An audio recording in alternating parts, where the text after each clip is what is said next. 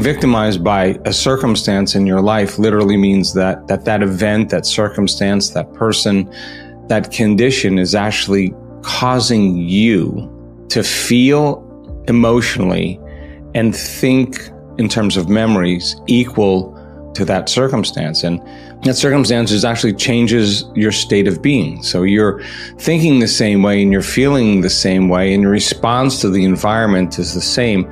We can guarantee that your life is going to stay the same because you're the same. You ask that person, why are you unhappy? Why are you frustrated? Why are you sad?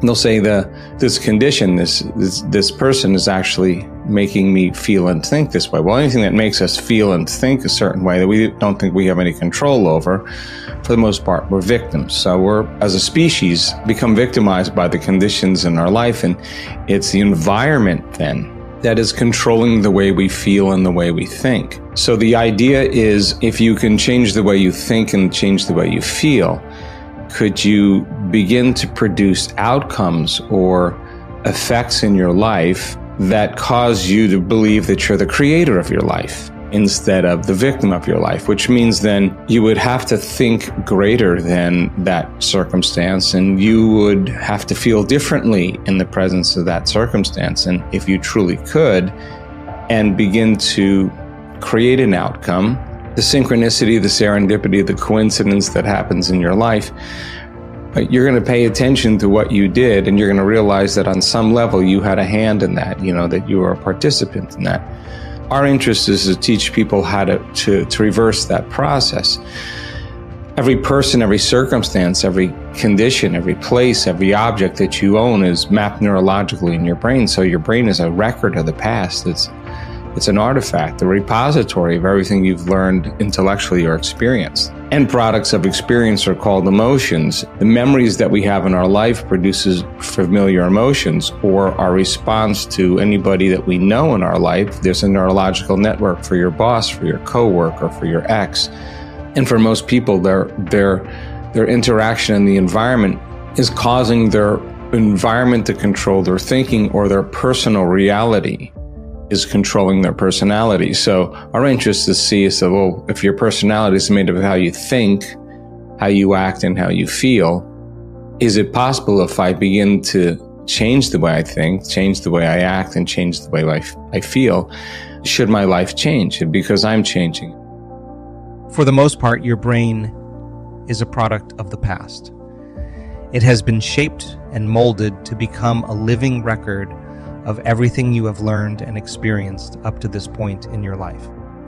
Learning from a neuroscientific standpoint is when neurons in your brain assemble to form thousands of synaptic connections, and those connections then assemble into complex three dimensional neurological networks. Think of learning as your brain getting an upgrade. When you pay attention to knowledge or information and it makes sense to you, this interaction with the environment leaves biological impressions in your brain. When you experience something new, your senses write the story neurologically in your brain, and even more neurons come together to make even more enriched connections, upgrading your brain even further.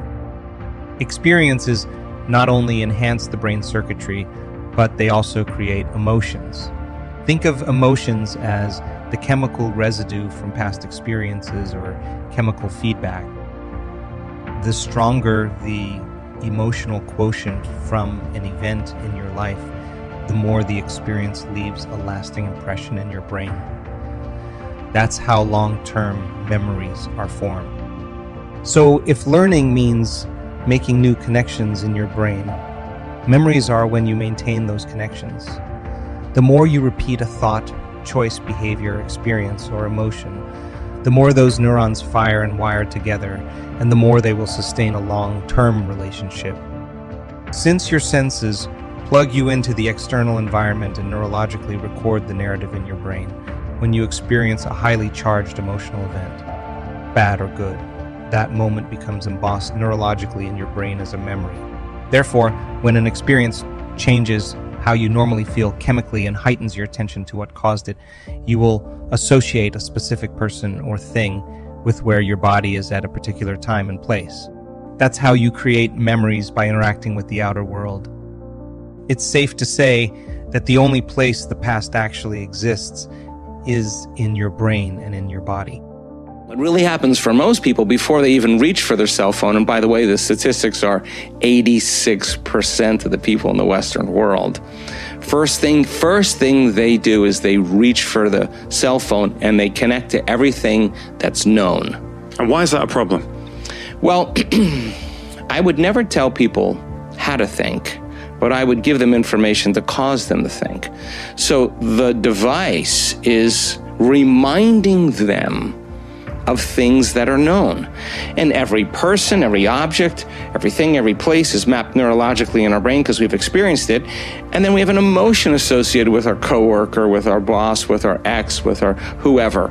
And so the moment we start responding, now we start feeling the same way. So now the environment is actually controlling the person's feelings and thoughts. Yeah. And anything that controls the way we feel and the way we think, we're victims to. So something's programming us to think and feel a certain way. There's nothing wrong with that. You can you should check your text, but and do whatever you need to do. But the first thing in the morning, if the door between the conscious mind and the subconscious mind is open, why don't we program a new behavior? Why don't we rehearse a different way of being with our children, with our spouse, uh, in our Zoom meetings, when we're alone, when we're in traffic? Is there a better way to evolve our experience? So, if you're truly in the game of evolution, you're truly in the game, like one lifetime, one day. What am I working on today? Can I respond a different way to this person? Um, can I think this way instead of that way? Let me be conscious of my unconscious thoughts. Let me not be in a habit. Let me stay away from certain emotions. Let me practice feeling these emotions, see if I can maintain it. Now you're in the game. You're out of the yeah. bleachers and you're on the playing field. So it actually happens even before the cell phone. Because what most people do is they wake up and the first thing they do is the brain is a record of the past. They think of their problems. And those problems are just memories that are etched in the brain that are connected to certain people and objects at certain times and places. Yeah. The moment they think of their problems, they're thinking in the past. Then when they think about their problems and they feel unhappy, now their body's in the past. And if you believe that your thoughts have something to do with your destiny, yeah. wow. And then the emotion that's associated is now the body's in the past because thoughts are the language of the brain and feelings are the language of the body. And how we think and how we feel creates our state of being. Now here's the problem. If you can't think greater than how you feel, and you believe that your thoughts have something to do with your destiny, and you understand that feelings and emotions are a record of the past, then you're thinking in the past, and your life will stay the same. The fact is, there's no room for the unknown in a predictable life. But being predictable is not how the unknown works. The unknown is unfamiliar, uncertain. But it's also exciting because it occurs in ways you cannot expect or anticipate so let me ask you how much room in your routine, predictable life do you have for the unknown? By staying in the known, following the same sequence each day of thinking the same thoughts, making the same choices, demonstrating the same programmed habits, recreating the same experiences that stamp the same networks of neurons into the same patterns to reaffirm the same familiar feeling. Called you. You are repeating the same level of mind over and over again in time, your brain becomes automatically programmed to do any one of those particular sequences more easily and effortlessly the next time, and then the next time, and so on. As each of these individual steps merge into one complete step, thinking a familiar thought of an experience of somebody or something at some place and some time will automatically create the anticipation of the feeling of the experience. If you can predict the feeling of any experience, you are still in the known. For instance, the thought of having a meeting with the same team of people you have worked with for years can automatically cause you to call up the emotion of what that future event will feel like. When you can predict the feeling of that future event because you've had enough past experiences to make it known to you you are probably going to be creating more of the same. And of course, you are right, but that's because you are the same. By the same means, if you are in the automatic program and you cannot predict the feeling of experience in your life, you will probably be hesitant to engage it. Think of emotions as energy in motion. When someone experiencing a strong emotion walks into a room, their energy, aside from their body language, is often very palpable. We have all felt another person's energy and intent when they were angry or very frustrated. We felt it because they were emitting a strong signal of energy that carried specific information. The same is true of a very sexual person, a person who is suffering, or a person who has a calm, loving energy. All those energies can be sensed and felt. As you might expect, different emotions produce different frequencies. The frequencies of creative, elevated emotions like love, joy, and gratitude are much higher than the emotions of stress, such as fear and anger, because they carry different levels of conscious intent and energy. So, if we are recreating the past day after day, thinking the same thoughts and feeling the same emotions, we are broadcasting the same electromagnetic field over and over again, sending out the same energy with the same message from the perspective of energy and information, this means the same energy of our past continues to carry the same information, which then keeps creating the same future. Our energy, then, is essentially equal to our past. The only way we can change our lives is to change our energy. To change the electromagnetic field we are constantly broadcasting.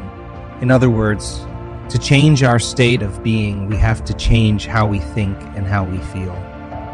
If where you place your attention is where you place your energy, then the moment you place your attention on a familiar emotion, your attention and your energy are in the past. If those familiar emotions are connected to a memory of some past event involving a person or an object at a particular place and time, then your attention and your energy are in the past as well. As a consequence, you are siphoning your energy out of the present moment into your past. By the same means, if you start to think about all the people you have to see, the things you have to do, and the places you have to go at certain times in your routine day, you are siphoning your attention and energy into a predictable, known future. All of your energy is now completely commingled with those known experiences in that specific line of time. Your energy is creating more of the same, and your body is going to follow your mind to the same events in your same reality. Your energy is being directed out of the present moment and into the past and the future. As a result, you have very little energy left to create an unknown experience in a new timeline. As long as the environment is influencing how we're thinking and feeling, we can only be as great as the environment. So, and if we're thinking and feeling equal to the environment, we could only create more of the same environment. You know, the idea that we can change something inside of us, in our, in our consciousness, in our thoughts, and in our feelings, and be able to memorize both neurologically in our brain and hardwire that information, install hardware, and condition the body emotionally to be a mind. So, mind and body are working together. If we're able to maintain that modified state of being, then there should be some evidence outside of us. So, instead of cause and effect, I always love the idea of causing effects and to cause an effect. So, the quantum model says you can cause an effect. And so I think where we get stuck with that is the idea that, you know, that it has to be predictable, that we should be able to know how it's going to happen. And, and that, is, that is, I think, our biggest error because we can never control the outcome of the unpredictable. That's the quantum model. It has to be uncertain. It has to come in a way that we least expect, that surprises us, that, that leaves no doubt that what we did inside of us produced some effect outside of us. And, and when you begin to have those small synchronicities at first, and then they turn into larger and larger events, and you experience that, that awe and that wonder or that joy and appreciation for being alive, I, I think that's the natural state of being. I think that's having that kind of sensibility coming from within us instead of needing something outside of us to change our state.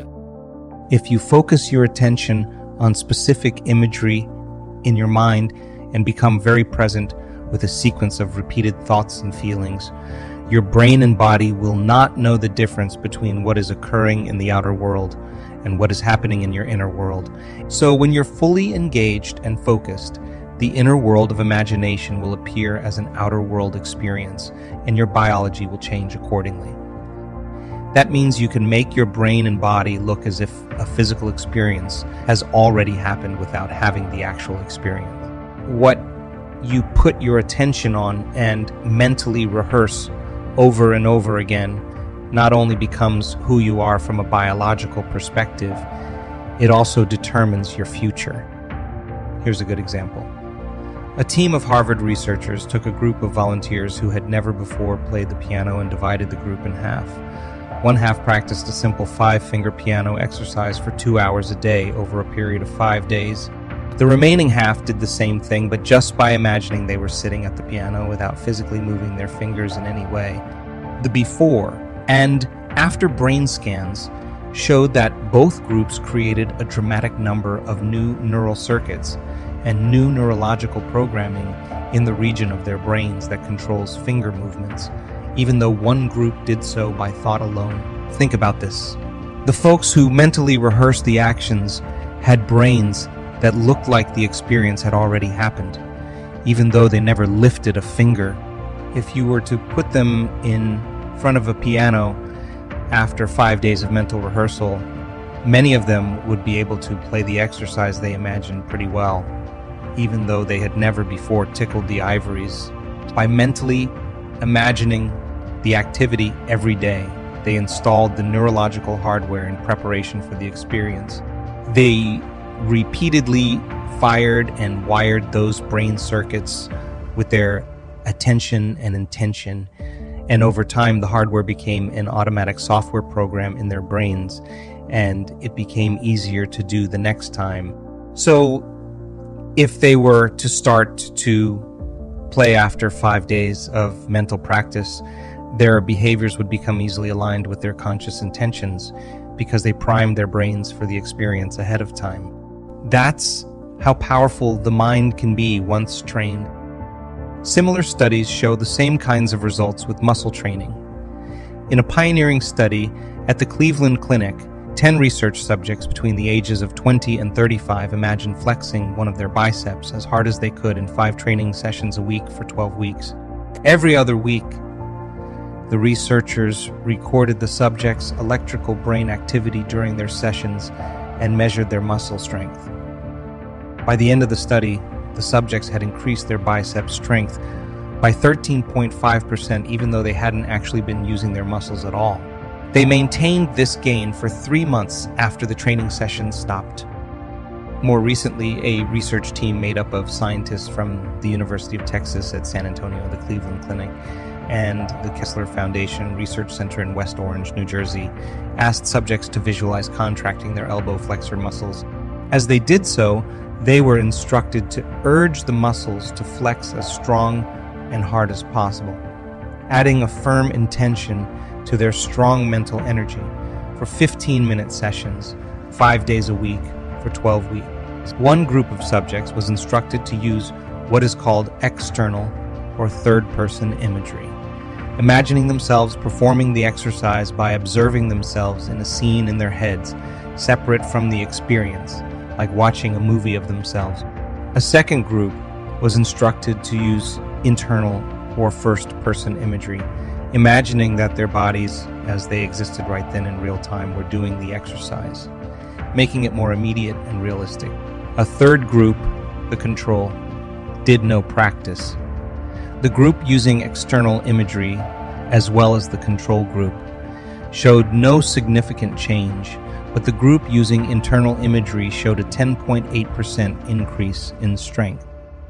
In fact, when you wake up and start thinking about your day neurologically, biologically, chemically, and even genetically, it looks as though that day has already happened for you. And in fact, it has. Once you actually start the day's activities just as in the experiments above, your body is naturally and automatically going to behave equal to your conscious or unconscious intentions. If you've been doing the same things for years on end, those circuits, as well as the rest of your biology, are more readily and easily activated. That's because not only do you prime your biology every day with your mind, but you also recreate the same physical behaviors in order to reinforce those experiences further in your brain and body. And it actually becomes easier to go unconscious every day because you keep mentally and physically reinforcing the same habits over again, creating the habit of behaving by habit. You got to go out into life and try it out. Okay, I've changed my internal state. You could have a great meditation. You can connect. Your heart could open. This happened to me. You could open your heart. You would be amazing. You feel like the day is invincible. And you get up, and then the rest of your day, you're unconscious. The, the, the 15 hours of your day. So you're going to weigh one hour of being in a different state of being against 15 hours of you being unhappy and rushing and in a program. Mm. So then, how many times? Do we have to forget until we stop forgetting and start remembering? That's called change. How many times do we have to go unconscious to the point where we no longer go unconscious and we stay conscious? That's the moment of change. Now, if you're truly out of the bleachers and you're on the playing field, and this happens to a lot of people in our work, they say, you know, I really believe that this is the truth. I really believe that you mm could heal yourself. I really believe you could change your life. I've seen the testimonials. I just never believed that it could happen to me. Now, this is a big moment. Now you're really stepping on the playing mm-hmm. field. So, a person who starts doing their work, they're not they're not interested in healing. The true the tr- person who's truly interested in this work, they understand that the only way they can heal is that they have to change. They're not saying, I'm going to wait for my wealth or my healing to happen in order for me to feel grateful and be joyful in life. They're saying, if I feel grateful, my healing's going to begin, right? If I, if I feel more whole, then there should be some change in my gene expression. So they've studied the content, they've studied the information, and now it becomes extremely practical. So they may have a great meditation, and we've seen this happen to many people. They sleep better, they have less pain, they have more energy, but their blood values never change. Now, they don't say, oh, I feel better, but I'm failing, this doesn't work. They say, what is it about me that's stopping this from completely healing? Okay, how am I? In my waking day. Oh. The moment you begin to ask that question, you turn on the frontal lobe, and the frontal lobe is the seat of your conscience. Now, the moment you start looking at at the end of your day how did i do? This is such an important question. How did i do today? Mm. did i fall from grace? When did i lose it? And who did i lose it with? If i had another opportunity how would i do it differently? They'll tell you i've, I've seen them stand on the stage and tell their story and say I had to start really watching myself in my life. Yeah. How I was emotionally responding to my ex, how I was emotionally responding to my financial problems. I had to really, really pay attention to that. And that takes an enormous amount of energy and an enormous amount of awareness yeah. to stop the program, right? So you forget and you go, damn, I went unconscious there. Now you didn't lose, you didn't fail you just became conscious. Now, if you keep becoming so conscious of your unconscious states, you're you're outside the program. You're only in the program when you're unconscious. Yeah. The moment you're conscious, you can objectify your subjective self. So you can see yourself through the eyes of someone else. So the learning process comes from the mistake. The yeah. brain learns by mistakes and surprises. I, have made enough of them in my life. It's just whether you're going to do it again. Yeah. You want to do it again, you're back in the habit, back in the routine. If you say, this is it.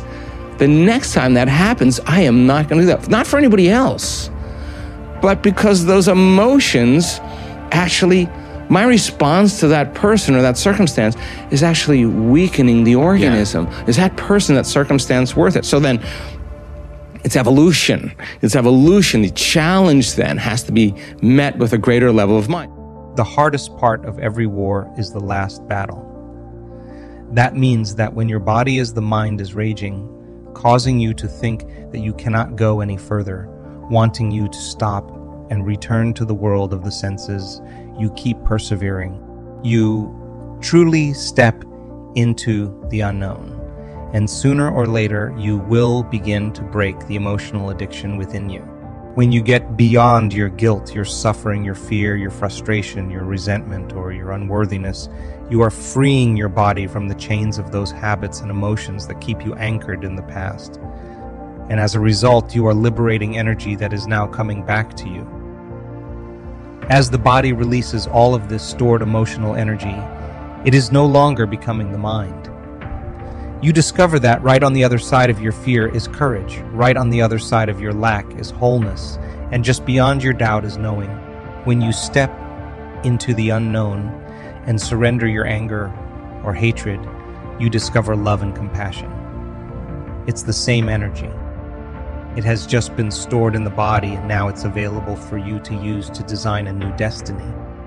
So when you learn to overcome yourself or the memory of yourself in your life, you break the bonds you have with everything, every person, every place, and every time that's keeping you connected to your past, present reality.